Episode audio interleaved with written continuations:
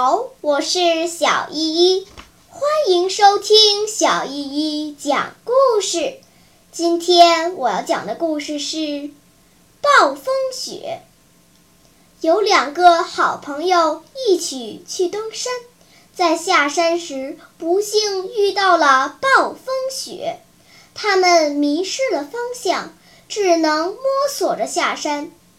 在半山腰时，他们看到一个衣着单薄的人晕倒在雪地中。这时，其中一个人摸了摸他的身子，说：“他还活着，我们背上他一起下山吧。”另一个人却说：“开什么玩笑？我们自己都自身难保呢，哪儿还顾得上他？”说完，这个人独自往前赶路。第一个人想了想。还是背起了这个晕倒的人，慢慢的向前走。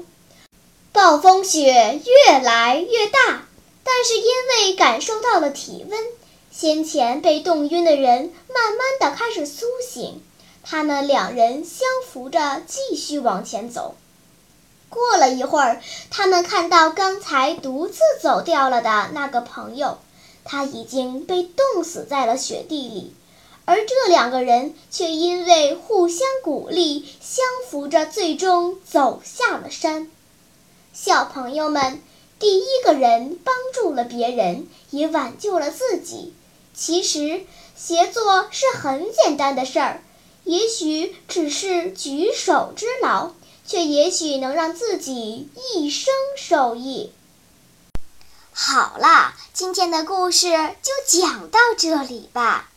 什么？你还没有听够呀？那就赶快关注小依依讲故事吧。